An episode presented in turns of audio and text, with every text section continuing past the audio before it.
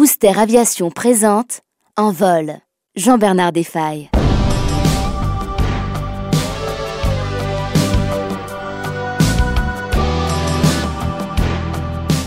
Dans le souvenir de ceux qui ont été admis jadis à le faire voler, cet avion met aujourd'hui encore leur poitrine en feu et en même temps leur fait froid dans le dos. Il avait toutes les caractéristiques d'une femme, aussi belle que frivole. Il avait le pouvoir en peu d'instants, suivant son caprice, de vous faire grimper au ciel ou de vous envoyer en enfer. Et ce n'était pas une des moindres raisons de l'aimer. Le macho lyrique qui écrivait ces lignes au début des années 1960 s'appelait Mano Ziegler, et il savait de quoi il parlait puisqu'il fut pilote d'essai et instructeur sur le Messerschmitt ME 163 Comet, le premier avion fusée opérationnel construit par les Allemands à la fin de la guerre. Il fut aussi l'un des rares pilotes à ressortir vivant de ses essais et de la tentative de mise en service opérationnel de ce faiseur de veuves. Ce qui ressort surtout à la lecture du livre de Mano Ziegler, Raketenjäger 173, traduit en français par le Messerschmitt diabolique aux éditions France Empire, c'est que le 163 était vraiment une sale bête, mais aussi un bel animal. La beauté d'abord, deux fines ailes en flèche, presque en delta, émergeant d'un fuselage trapu et puissant en forme d'œuf, ce qui a donné son surnom allemand à l'engin Kraft. Léger et musclé, moins de 5 tonnes au décollage, propulsé par une fusée développant presque 1700 kg de poussée, pour l'époque, c'est la concrétisation d'un rêve d'ingénieur, une avance de cinq ans au moins sur la technologie américaine. Dont le premier avion fusée, le Bell XS-1, franchira le mur du son en 1947 seulement avec Chuck Yeager aux commandes.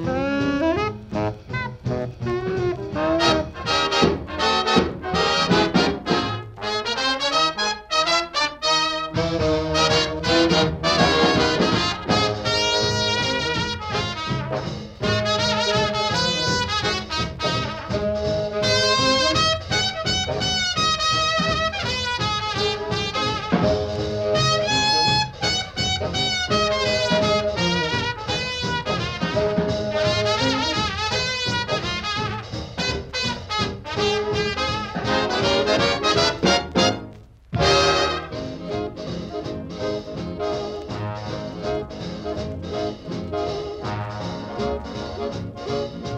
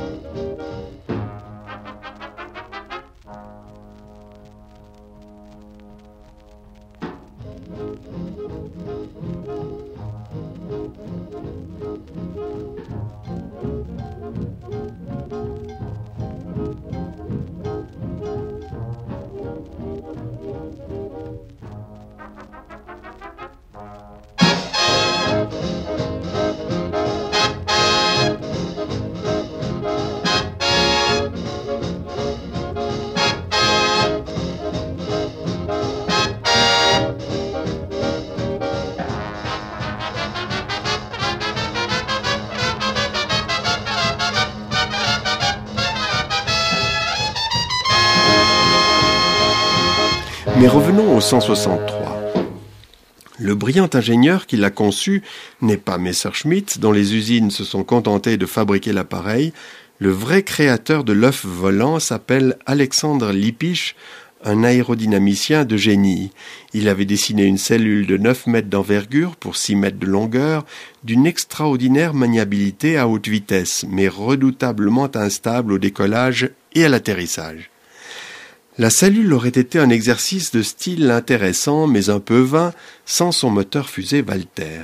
Et c'est ici que commencent les ennuis dont les pilotes allemands les plus expérimentés et courageux ne parviendront pas à venir à bout.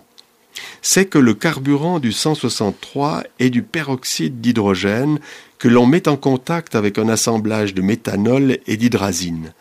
L'allumage de ce carburant se fait par le simple mélange de ces ingrédients. Autrement dit, le pilote est assis sur une bombe de deux tonnes qui ne demande qu'à exploser, et la tuyauterie d'amener du carburant est rarement étanche, étant donné la puissance corrosive de chacun des produits. Si pour une raison quelconque les fuites envahissent le poste de pilotage, le sort du pilote est scellé. Mano Ziegler raconte cet accident peu banal à la fin d'un vol d'essai. Moins d'une minute après l'atterrissage manqué, les pompiers et l'ambulance se trouvaient près de l'avion. Mais de Yoshi, le pilote, il n'y avait plus de traces. En se répandant, le carburant avait dû désagréger complètement le corps de notre malheureux camarade qui avait probablement perdu connaissance déjà à l'impact, heureusement pour lui. Le décollage de cet engin capricieux n'était pas non plus une partie de plaisir. Si la pression du carburant à l'entrée du moteur se maintenait, la vitesse montait rapidement à 300 km/h, ce qui permettait à l'appareil de quitter le sol.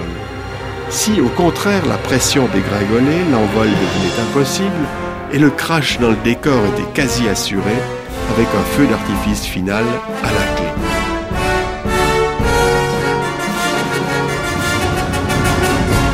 Imaginons pour l'instant que tout allait bien. L'engin effectuait un léger palier à quelques mètres du sol, et déjà il fallait larguer le train principal, deux roues couplées qui rebondissaient dangereusement non loin de la cuillère de l'avion. Le pilote, qui disposait de 8 minutes de carburant, tirait sur le manche et partait à l'assaut du ciel. Il montait en quelques minutes à 8000 ou 10 000 mètres d'altitude, là où volaient les formations de bombardiers ennemis. Il n'avait droit qu'à une passe, éventuellement deux, sur la proie qu'il avait choisie avant de redescendre en vol plané à sa base, réservoir vide. Pour autant, bien sûr que la défense des bombardiers et les chasseurs d'accompagnement ne l'ait pas abattu avant. Le retour au sol n'était pas non plus une partie de plaisir, non seulement parce que l'avion devait se poser à près de 250 km heure sur son étroit patin métallique qui remplaçait le train d'atterrissage, mais encore parce que les avions ennemis, incapables de l'intercepter en vol, l'attendaient là où il pouvait plus se défendre. Mano Ziegler décrit ces instants douloureux où il va perdre un camarade. Subitement, écrit-il, nous vîmes Herbert dégringoler du ciel, un Mustang et lui virevoltant comme deux aigles en train de jouer. La DCA se taisait pour épargner notre jeune pilote. Il devait être à moins de 1000 mètres d'altitude. C'est alors que nous vîmes la machine de Klein faire une légère révérence, tandis que le Mustang tirait de tous ses canons. Puis le 163 se redressa et disparut derrière les taillis. Les secours le ramenèrent sur un brancard, apparemment sans blessure, mais il était mort. Comme par miracle, son avion s'était posé presque normalement sur un grand champ et il était à peine endommagé. Lui, il l'avait trouvé sur son siège, tenant le manche à balai d'une main rigide, la tête inclinée sur le côté. Dans le crâne, on pouvait voir le trou d'un projectile qui, avant de l'atteindre, avait traversé la plaque de blindage. Environ 300 exemplaires du 163 furent construits à la fin de la guerre. un quart à peine a été engagé réellement contre des bombardiers alliés, avec seulement une douzaine de succès. Que d'efforts et de sacrifices pour une aussi piètre efficacité. Sale bête, sale guerre.